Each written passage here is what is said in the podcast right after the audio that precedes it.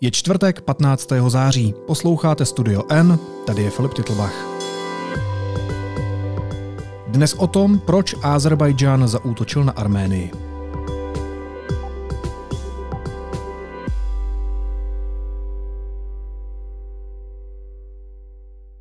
Thank you very much for joining us. Intense fighting has broken out overnight between Armenia and Azerbaijan along their border. Uh, Armenia has accused Azerbaijan of trying to advance into its territory after fighting between the countries broke out overnight. The governments of Russia, the US, and France are all calling for restraint after fighting between Armenia and Azerbaijan.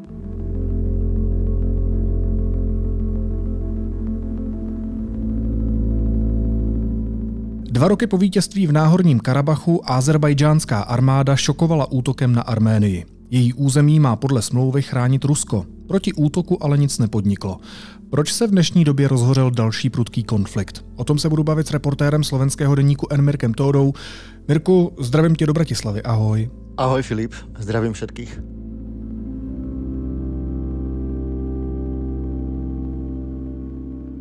Proč azerbajdžánští vojáci překročili arménskou hranici? A, tak vlastne v noci na útorok e, naozaj začali masívne útočiť a vstupovať na zvrchované územie Arménska, nie na ten náhorný Karabach spomínaný, čo teda všetkých šokovalo, teda hlavne v Jerevane niečo také nečakali. A odpoveď na otázku, že prečo to teda Azerbajdžan urobil, a teda samozrejme na základe príkazu prezidenta Ilhama Alieva, tak tých dôvodov je, je asi viac, ale ten najzákladnejší je, je ten, že Azerbajdžan je frustrovaný tým, že vlastne tá vojna, ktorá, ktorú ukončila nejaká dohoda o, o prímerí pred dvomi rokmi, tak e, z nej vyplývajú nejaké záväzky pre Arménsko a Arménsko samozrejme pre neho tie záväzky nie sú veľmi výhodné, a tak to zdržuje. A Azerbajdžanci e, to chcú ako keby tlačiť ďalej, chcú, aby sa to urýchlilo majú, majú svoje požiadavky, o ktorých si ešte niečo povieme. A jeden z dôvodov e, toho útoku z tohto týždňa je vlastne akési zastrašovanie.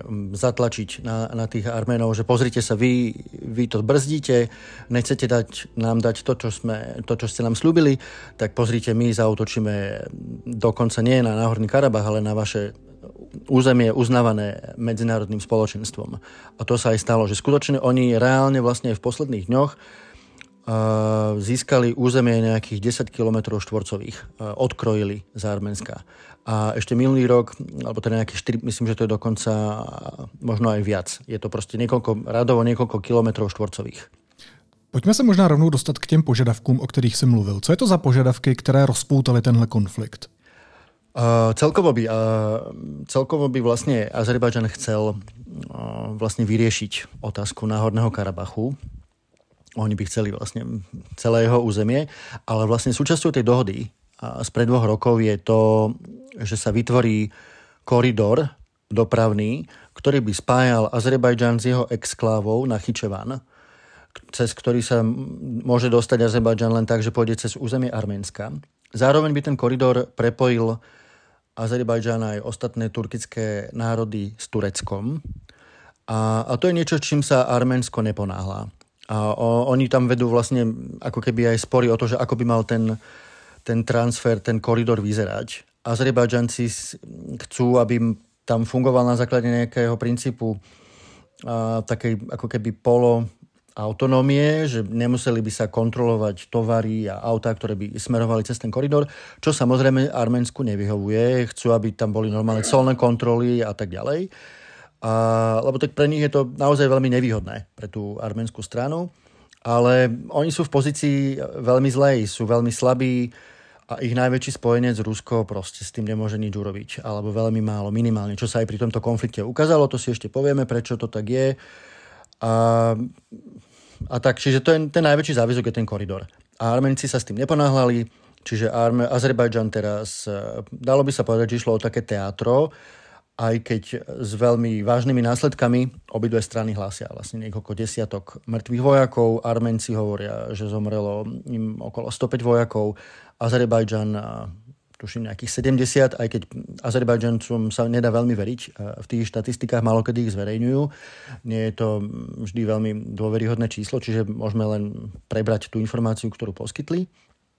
A a tak, no a potom samozrejme ten tlak na to, aby sa Armeni, Armeni úplne stiahli z Náhorného Karabachu, čo je tiež absolútne nepriateľné pre Armenov. Len oni majú obrovskú smolu v tom, že sú vojensky veľmi slabí, majú oproti Azerbajdžanu majú oveľa menej zbraní, sú oveľa horšie vybavení, utrpeli tú obrovskú potupnú porážku pred dvomi rokmi, z ktorej sa dodnes nespamätali. A ich ruský spojenec im jednoducho na pomoc neprišiel dokonca ani teraz keď e, nie, nie že zautočili, teraz Azerbajdžan nezautočil na Náhorný Karabach, ale priamo na územie Arménska. A keďže oni, Armeni aj Rusi sú členmi organizácie zmluvy o kolektívnej bezpečnosti, ktorá je vlastne akási kvázi miniverzia regionálna akéhosi také postsovietského ako keby putinovskej verzie NATO, ktorá je ale v skutočnosti obrovským papírovým tigrom, ako sa teraz ukázalo, vôbec nefunguje. Pretože vlastne na základe tej, ako keby ich spoločného bezpečnostného paktu, by tieto krajiny, ktoré sú súčasťou tej organizácie, mali prísť Arménsku na pomoc, pretože bolo napadnuté proste nepriateľským štátom priamo na jeho území.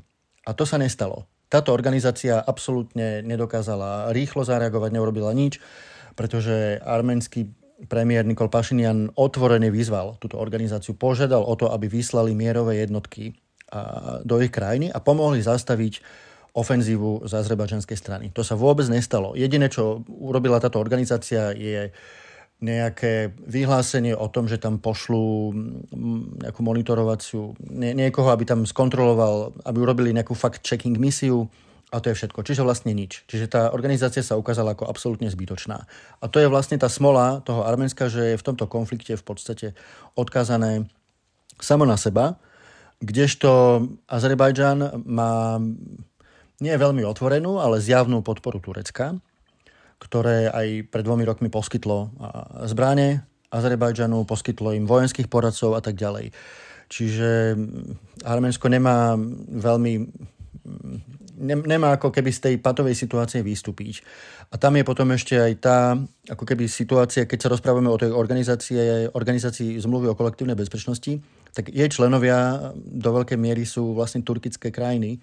Je tam Kazachstan, Kyrgyzsko a Tadžikistan, čo sú vlastne turkické krajiny, ktoré nemajú vlastne dôvod nejak vystupovať proti Azerbajdžanu. A navyše aj Bielorusko, ktoré je súčasťou tej organizácie, predávalo zbranie Azerbajdžanu.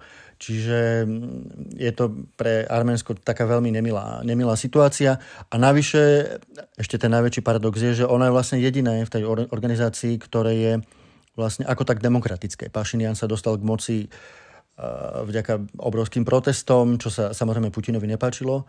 A keď to tak môžeme ako keby zhrnúť, keď sa rozprávame o tej organizácie zmluvy o kolektívnej bezpečnosti, tak vlastne jediným účelom, ako tak fungujúcim tejto organizácie je to, že zabezpečuje autokratom týchto rôznych krajín to, že keď sa objavia nejaké protesty, tak e, nasadia jednotky, aby potlačili tie protesty. Ako sa to stalo začiatkom tohto roka v Kazachstane? To je tak, když se spolčíš s autokratem a čekáš, že ti pomůže. Ale k tomu se ještě dostaneme a dostaneme i k samotnému Putinovi a Rusku. Ale zastavil bych se u jedné věci, um, a to to, že ty jsi říkal, že tenhle útok ze strany Azerbajdžánu byl vlastně dost překvapivý až šokující. Jak to, že tohle nikdo nečekal i o tom, jakou historii mají spory mezi Arménií a Azerbajdžánem, třeba je ohledně právě Náhorního Karabachu? Um, tak akože predpokladám, že miestni analytici a, a tí pozorovateľe, ktorí sú tam, tak to určite nevylúčovali aj takúto možnosť, ale pozeráme sa na to ako keby očami tej, tej situácie, ktorá, ktorá tam nastala. A a to, že vlastne ten, ten precedens toho priamého útoku na Arménsko, to je ten ako keby moment, že, že sa to netýkalo ani, ani priamo toho, toho koridoru, ktorý Azerbajdžan chce vytvoriť. Že v podstate zautočil na mesta, ktoré nesúvisia s tým sporom o ten koridor a ako keby nedávali logiku.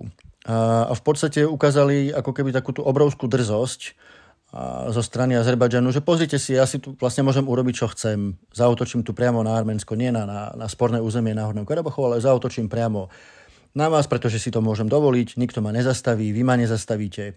a vaši spojenci v organizácii, ktorej ste, na čele s Putinom vám nepomôžu. A skutočne to urobil. Čiže urobili to ako taký natlakový krok.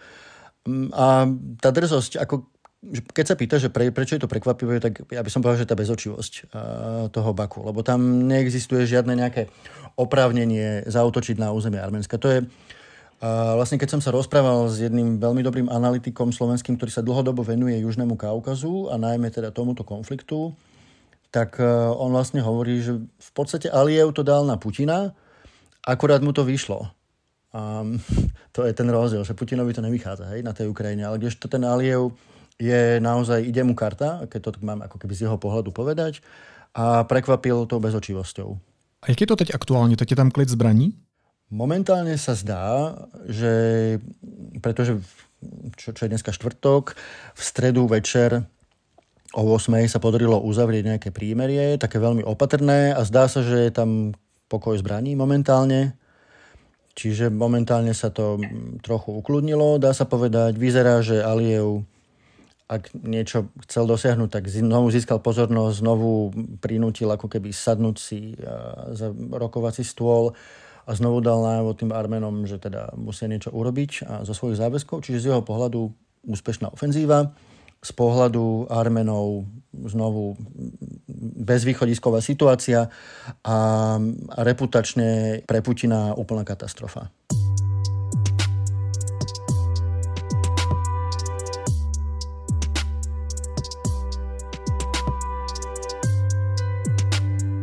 Nakolik se tahle nátlaková akce, jak si ji nazval, ze strany uh, azerbajdžánské, může zvrhnout až v nějaký opravdu jako rozsáhlý ozbrojený konflikt mezi těmito dvěma zeměmi a možná i dalšími zeměmi, pokud se k tomu budou chtít nějakým způsobem připojit a budou tam mít nějaké zájmy. A i o těch zájmech budeme mluvit třeba v případě Turecka. Áno, veľmi dobre si spomenul to Turecko. Ja predpokladám, oni vlastne, Putin by sa mal teraz stretnúť a, a okrem čínskeho prezidenta aj s tureckým prezidentom a určite sa budú rozprávať o tomto konflikte. A pretože poslednú vec, ktorú Rusi potrebujú teraz posielať nejaké mierové jednotky na, na Náhorný Karabach, oni ich, ich tam inak už majú. A ukázalo sa, že ani to dokonca nezastrašilo Azerbajdžancov od útoku. Dokonca boli, sa objavili nejaké informácie, že že ne, nejakí tí členovia tých ruských mierových jednotiek sa ocitli pod paľbou. Čiže ja si myslím, že, alebo teda dúfam, že, že toto nebolo skutočne, ani sa nezdá, že by reálne teraz Azerbajdžan chcel nejak systematicky ukrajovať e, z arménskeho územia. To ako keby, beriem to ako keby vedľajšia e, alebo nejaká, nejaká operácia, ktorá má dosiahnuť ich, ich ciele v tom náhodnom Karabachu, hoci sa teda tie útoky e, toho náhodného Karabachu teraz netýkali. Ale či sa to môže zvrhnúť? Môže, nemôžeme to vylúčiť. Uh, ale ako keď, keď sa na to pozrieme ako keby geopoliticky, tak ja si, ja si myslím, že ani v prípade Erdoána, ktorý napríklad v tomto prípade je pomerne ticho, nedáva úplne nejak najavo nejaké svoje angažovanie, je, aby sa to úplne nerozhorelo. Myslím, že ani Azerbajdžan si nechce úplne uh, rozhádzať karty, ktorý má teraz uh, tú svoju pozíciu veľmi dobrú. Aj, aj vzhľadom na, na, pro, na západné sankcie proti Rusku. A tým, že sa Západ snaží ako keby diverzifikovať rôzne zdroje plynu a energií, tak Azerbajdžan je samozrejme pre neho veľmi dobrý zdroj a už aj nejaké dohody sa urobili, čiže aj preto možno cítil ten Aliev, že teraz ma Západ nezastaví, lebo veď chcú odo mňa kupovať e, energie. Ale zároveň, keby to príliš hrotil Azerbajdžan a bol by z toho obrovský konflikt, obrovská vojna, tak by potom ohrozil aj svoje obchodné záujmy. Čiže ja by som predpokladal, že to bude skôr nejaká a, tá limitovaná snaha o, o zvrátenie alebo dokončenie toho konfliktu o Náhorný Karabach. Ale samozrejme nemôžeme to vylúčiť. Rozprávame sa vlastne o autokratovi Alievovi a čo, čo má presne on v hlave, aké má on plány. Ťažko povedať, ale povedal by som, že bude koordinovať svoj ďalší postup s Erdoganom. A ten turecký zájem je jaký teda? No, turecký záujem je... Ono, keď sa podarí vytvoriť Azerbajdžanu ten koridor, tak tým sa vlastne otvorí pre Turecko cesta do Strednej Ázie, bude oveľa rýchlejšia, bude mať bližšie vlastne k svojim spriazneným turkickým, turkickým národom a Erdogan skutočne hrá na taký ten imič toho ako keby nového veľkého tureckého lídra, ktorý je proste regionálne silný. A, čiže myslím si, že jemu, jemu to celkom vyhovuje, aby, aby Azerbajdžan uspel. A na druhej strane zároveň rozohráva rôzne hry s ruským prezidentom Vladimírom Putinom a zároveň je v konflikte so Západom, komplikuje, komplikuje škandinávskym krajinám vstup do NATO a tak ďalej a kupuje od Rusov zbranie. Čiže on ako keby Erdogan rozohral takú veľmi zvláštnu hru, chvíľu ako keby je proti Putinovi, chvíľu je s ním, robí to pomerne šikovne Čiže on, on naozaj využíva, využíva ten konflikt o Náhorný Karabach eh, aj vo svoj prospech. Musí to, nesmierne to musí Putina hnevať, to, čo sa deje, ale vlastne nemôže, si, nemôže s tým nič urobiť, pretože podobne ako je povedzme Arménsko závislé na, na Rusku a na jeho pomoci, hoci pritom Rusko robí Ukrajine to isté, čo robí Azerbajdžan Armencom, Armenom, tak e, nemôže si Putin dovoliť veľký konflikt s Erdoánom. Čiže tiež vlastne nemôže mu len tak povedať, že donúť Azerbajdžan, aby proste ne, neutočil na Arménsko. Proste, ale je, to, je to veľmi komplikovaná, komplexná situácia a to ešte vlastne sa nerozprávame o Iráne, ktorý je zase na strane Arménska a je vlastne v konflikte s Azerbajdžanom ktorý zároveň, a ten zároveň podporuje Izrael.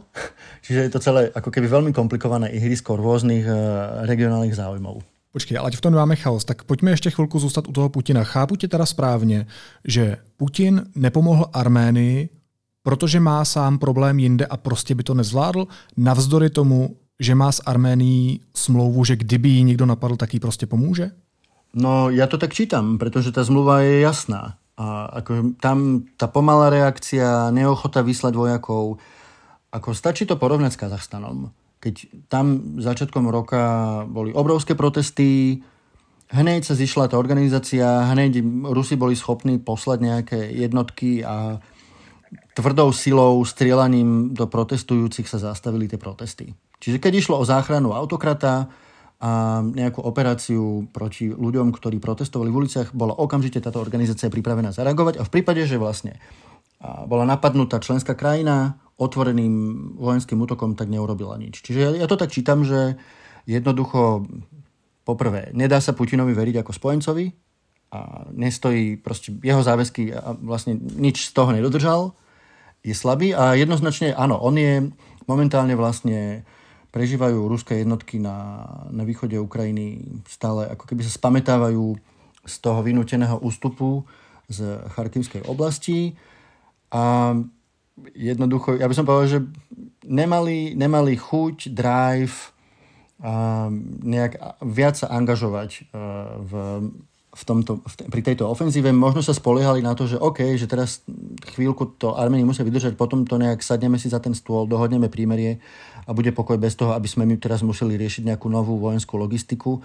Vzhľadom na to, že tá naša vlastná, v tej našej vlastnej vojne, ktorú teda oni vedú proti Ukrajine, absolútne zlyháva. Takže Putin kromě toho, že evidentně není dobrý taktik, jak se teď ukazuje, tak asi není ani moc dobrý mezinárodní partner, že neplní ani smlouvy, které má se svými spřátelnými národy. Jednoznačně. Takže chápu to správně, že Azerbajdžán jinými slovy využil slabé chvilky Ruské federace. Absolutně. A to je vlastne v tom je ten Aliev, ako keby, keď to hodnotíme čisto nejak vojensky alebo strategicky, podobne keď pred dvomi rokmi, v podstate vo veľmi podobnom čase ako teraz, a tiež na jeseň, vyvolal, alebo teda oživil tú vojnu o Náhorný Karabach, tak on si vtedy vybral vlastne tiež moment, keď svet bol zamestnaný pandémiou a proste využil ako keby takú tú chvíľu, keď, keď sa proste ten západ nepozeral. A, a teraz je to veľmi podobné. Vybral si v podstate čo niekoľko dní, niekoľko dní potom, ako museli, museli sa Rusi stiahnuť z viacerých ukrajinských miest, kde tvrdili, že budú navždy, tak e, zaskočili aj to Rusko jednoznačne. Ako tá reakcia bola, je veľa vravná, nič nehovoriace stanoviska, a žiadna schopnosť z ich strany. Čiže úplný papírový tiger. A co dává Arménie zpátky Putinovi uh, za to, že jí Putin slibuje, že je bude chránit, i když je nechrání. Vlastně zajímá mě třeba, jestli Arménie respektuje tu Putinovú válku na Ukrajině. Uh, to je dobrá otázka. Uh, Ja si myslím, že sa snažia vyhnúť nejak príliš tej podpore tej vojny. Zároveň tým, že vlastne je to fakt ich jediný spojenec, tak nemôžu proti tomu nejak otvorene vystupovať.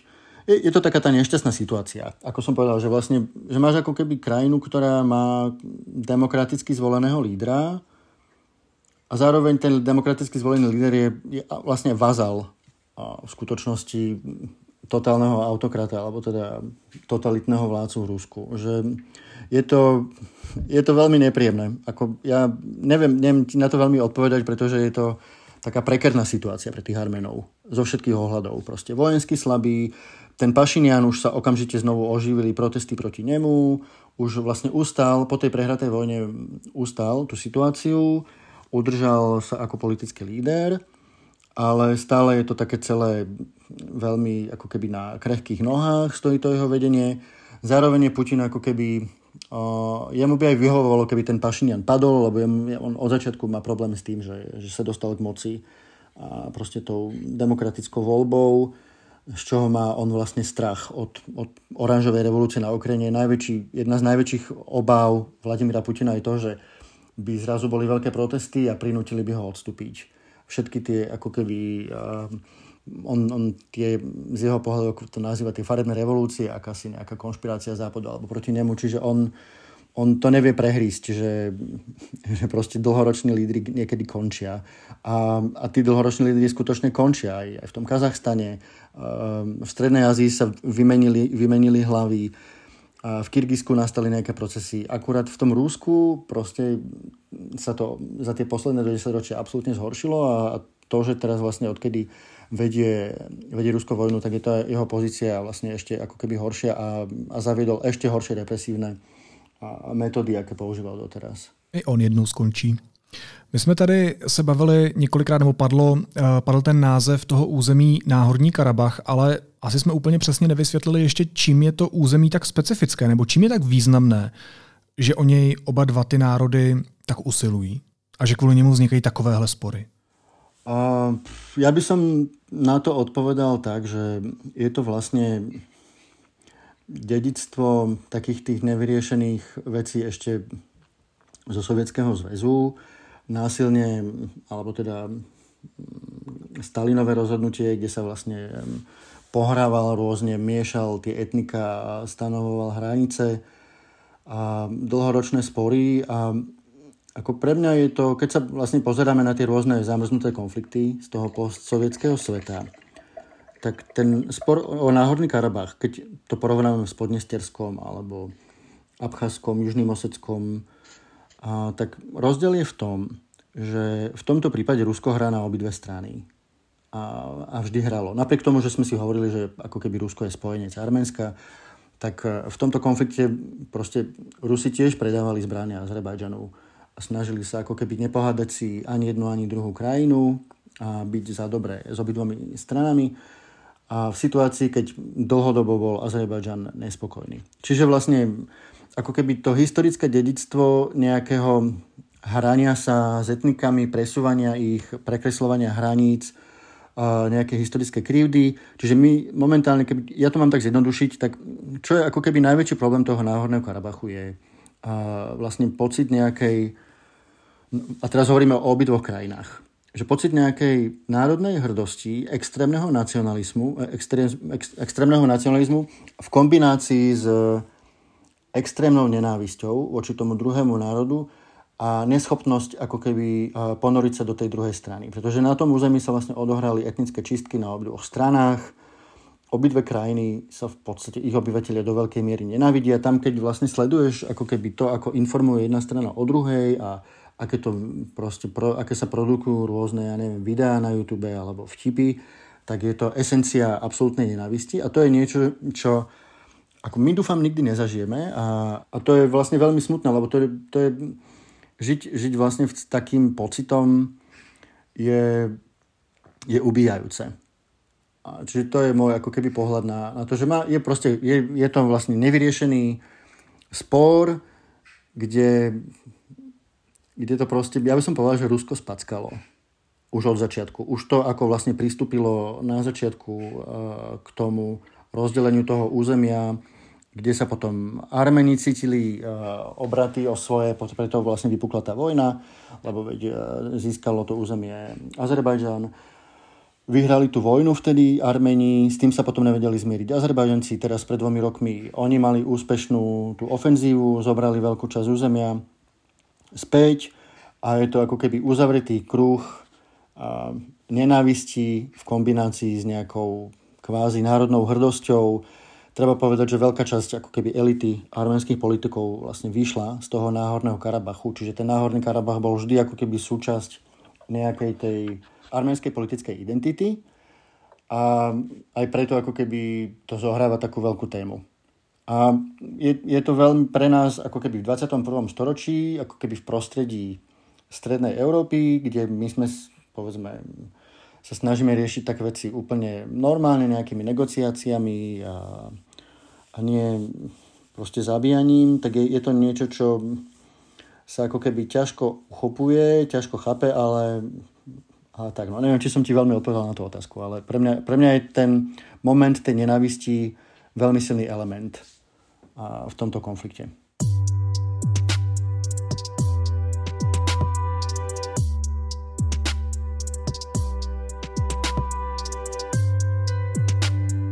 Mirku, Vzhledem k tomu, že tenhle aktuální konflikt mezi Azerbajdžánem a Arménií silně souvisí s tím, co se děje na Ukrajině, že kvůli tomu Rusko dává od eh, Arménie ruce pryč, tak já bych ještě využil eh, toho, že ty se z Ukrajiny nedávno vrátil a měl si tu možnost eh, ještě se svým kolegou vidět začátek ukrajinské protiofenzivy proti ruským okupantům.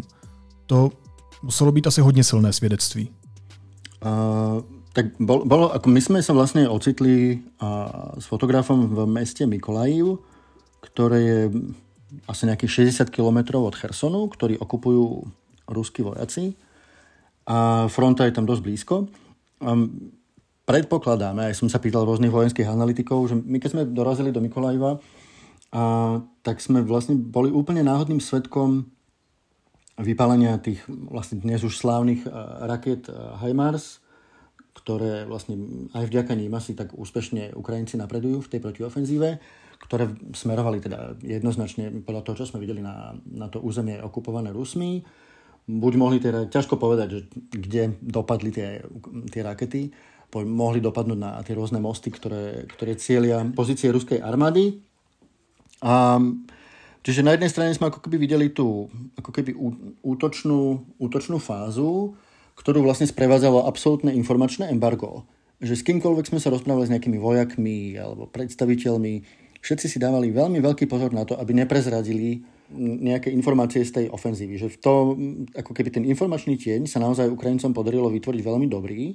A zároveň ale s tou ukrajinskou protiofenzívou čelil ten Mikolaj vlastne ruským útokom. Že, povedzme, čiže v jeden deň sa nám vlastne stala situácia, že videli sme veľmi pravdepodobne e, ako letia rakety HIMARS na, na ten front proti Rusom.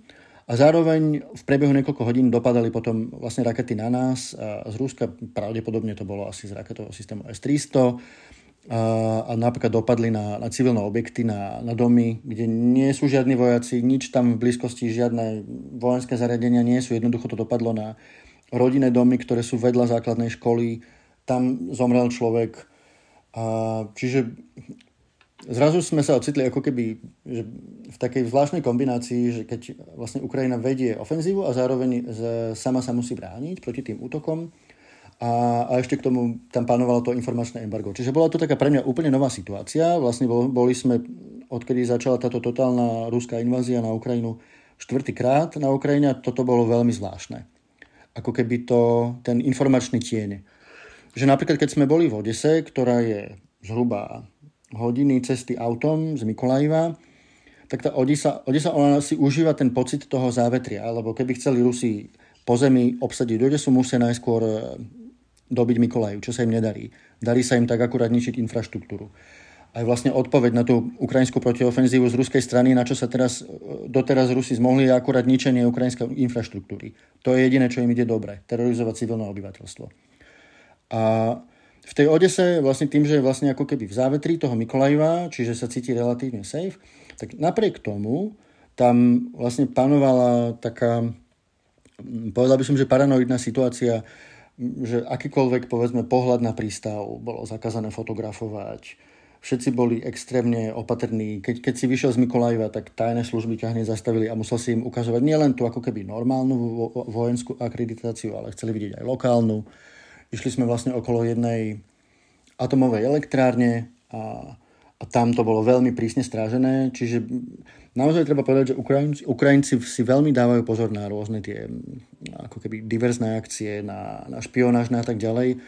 A, a teraz vlastne spätne, keď sa pozrieme na, ako keby na ten úspech tej možno prvej fázy, tej, tej ukrajinskej protiofenzívy, tak sa im to podarilo veľmi dobre. Aj informačne, aj takticky proste spravili to super. Ale pre nás ako novinárov je veľmi ťažké a komplikované pohybovať sa v tomto čase, v, v tomto prostředí. Můžeš mi popsat, jak, já si vlastně vůbec neumím tu situaci představit, tak stojíš někde na ulici v Mikolajevu, vidíš, že na tebe letí raketa, vidíš, že zasahuje civilní objekty, víš, že jsou tam mrtví lidé, bavíš se s místními, bavíš se s místními odhodlanými vojáky, seš neustále kontrolovaný, musíš o tom s nějakým nadhledem informovat.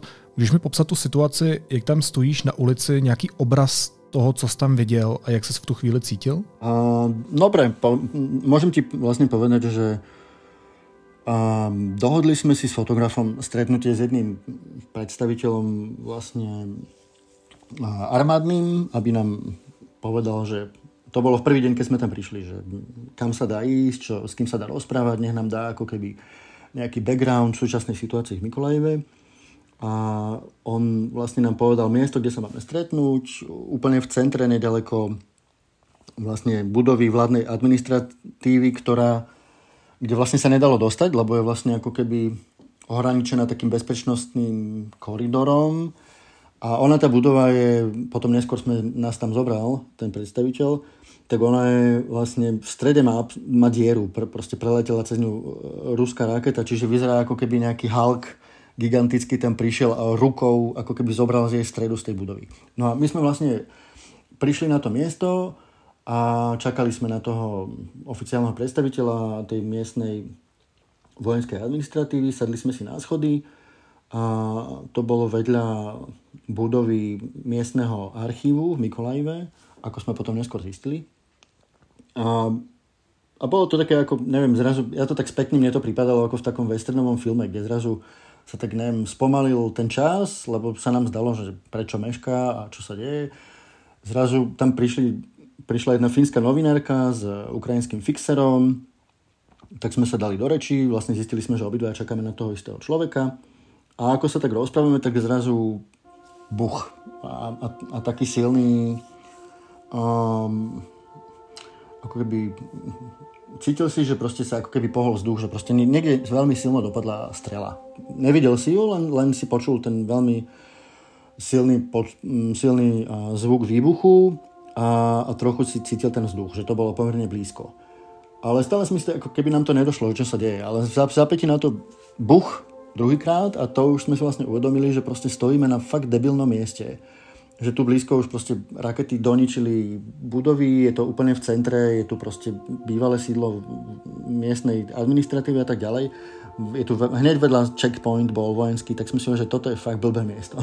Čakať uh, vlastne v čase ostreľovania na, na toho predstaviteľa, tak sme sa rozbehli uh, za, za roh budovy a pritísli sme sa k stene, že keď bude padať tá raketa náhodou, tak aby sme sa snažili keby minimalizovať nejak, aby proste nešlo priamo na nás. A potom už len, už len spre, pamätám, že ako niekto otvára dvere zo zadu tej budovy a volá po nás, aby sme išli dole, dole do krytu.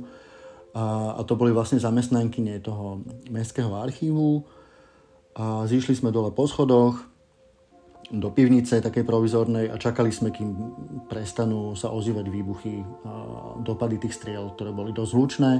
Hoci sme boli v podzemí a boli zavreté dvere, tak to bolo dosť buchalo a čakali sme teda, kým sa to neutiší. A to bolo asi taká 3 čtvrte hodina, rozprávali sme sa s tými archivárkami, tí hovorili, že, že toto je dosť celkom silné ostreľovanie, že také naposledy mali pred niekoľkými mesiacmi, práve vtedy, keď vlastne tá ruská raketa zničila tú administratívnu budovu, ktorá má teraz tú dieru v strede. Čiže aj oni boli z toho celkom šokované, že takéto silné ostreľovanie Um, ťažko si vysvetliť, že čo, čím to bolo, že či to bolo, že Rusi odpovedali na tie HIMARSy, alebo to bolo náhodné ostreľovanie, alebo čo. Medzi tým sa objavilo vlastne na, na ukrajinských médiách sa objavila informácia, že nad mesto Mikolajiv je, je oblak dymu z nejakého výbuchu. Čiže potom, keď sa situácia ukludnila a prestali búchať e, ruské strely, tak sme vyšli na ulicu, a snažili sme sa zistiť, že kde teda dopadli, alebo kde dopadli tie útoky, že z čoho vychádzal ten dym. Keď sme vyšli vonku, tak už sme ten dym nevideli. A potom vlastne sme zistili, že bola zasiahnutá vlastne oblasť okolo jednej školy a išli sme na to miesto a tam, tam sme videli v podstate zraneného, zraneného človeka, ktorý, ktorý mal šťastie, že prežil ten útok na jeho dom úplne zbombardovaný. Tam bola asi trojica rodinných domov zničených ruskou raketou. A on mal ako keby šťastie v nešťastí, že bol vo vnútri domu, keď došlo k tomu útoku, ale jeho žena nemala, čiže tá zomrela. On, kým sa vlastne sa mu podarilo dostať vonku z toho zbombardovaného domu, tak potom už našiel bezvládne telo svojej ženy. A už sa tam pohybovali nejakí ukrajinskí novinári, bola tam sanitka, bol tam zdravotník, ktorý absolútne profesionálne dával pomoc tým zraneným ľuďom, aj tomu mužovi, ktorý na to, čo sa mu stalo, tak vystupoval veľmi pokojne a bez nejakej paniky, hysterie. Možno bol v šoku, ťažko povedať, ale všetci tí ľudia, ktorých ako keby bezprostredne týkal ten útok, tak neprejavovali žiadne znaky paniky. Uf. Um... A to je, ja len chcem povedať, že, že to je vlastne to, čo Mikolajiv zažíva skoro každý deň a mesto, kde ľudia nemajú pitnú vodu doma, musia vlastne každý deň chodiť e, s bandaskami proste naberať si vodu.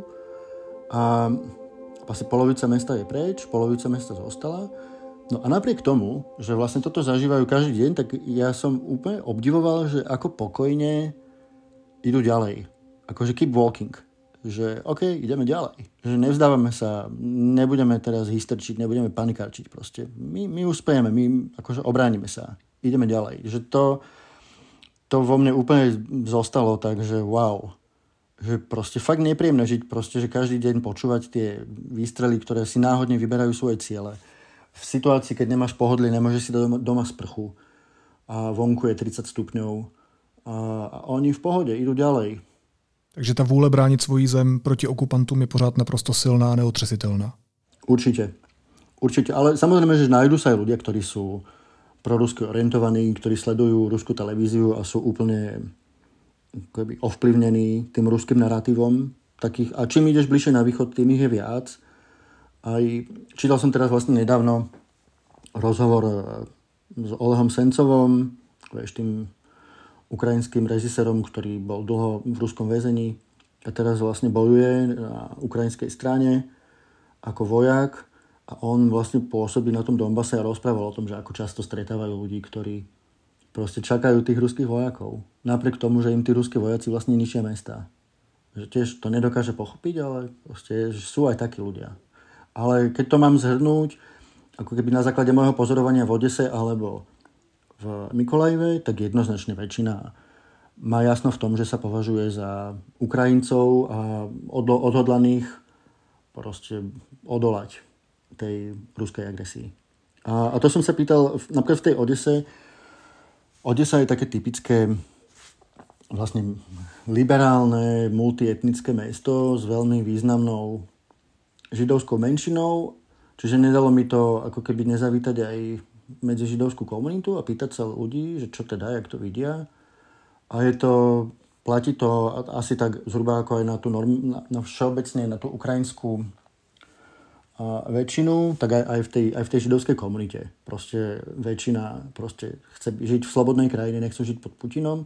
Hoci samozrejme, ako sa hovorí, kde sú dva židie, tam sú tri názory. Samozrejme aj, medzi, aj v židovskej komunite v Odise sa nájdú ktorí, ľudia, ktorí možno aj celkom fandia tomu Putinovi. Ale ja by som povedal, že je to menšina.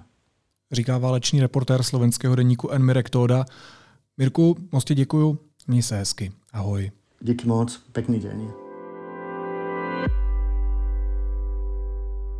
Pro všechny studentky a studenty jsme připravili nejvýhodnější cestu ke spolehlivým informacím. Na webu Deníku N můžete právě teď získat studentské předplatné se slevou 50%. A teď už jsou na řadě zprávy, které by vás dneska neměly minout. Auto s ukrajinským prezidentem mělo v Kijevě nehodu. Volodymyr Zelenský ale nebyl vážně zraněn. Informoval dnes na Facebooku jeho mluvčí. Příčiny nehody se vyšetřují. Po ruském raketovém útoku na přehradu ve městě Kryvy Rych na jihu země museli být obyvatelé šesti ulic evakuováni. Podle Kyjeva rusové bombardováním protrhly hráz Karačunivské přehrady a hrozí proto záplavy. O evakuaci informoval šéf vojenské zprávy města Oleksandr Vilkul.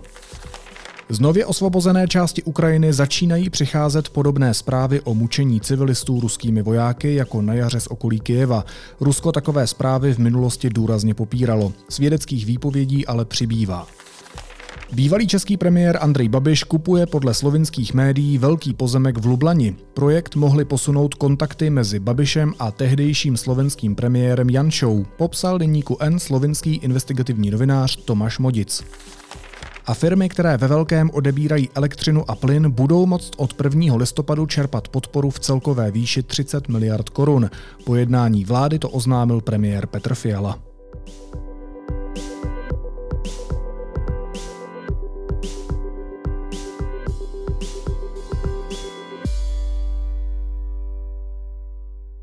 A na závěr ještě jízlivá poznámka. V Bílině kandiduje známý rasista Tomáš Vandas. Po městě nechala jeho rasistická strana vylepit rasistické plagáty s tímto textem.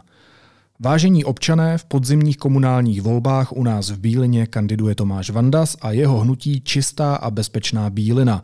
Máme strach, že uspějí a budou nás chtít vyhnat z města, zavést pořádek a sebrat nám sociální dávky a podporu města. Apelujeme na vás, abyste to nedopustili a nevolili je. Chcem dál žít v pohodě, bez práce a vedle vás. Vaši bílinští Romové. Srab se schovává za Romy místo toho, aby přiznal barvu. Naslyšenou zítra.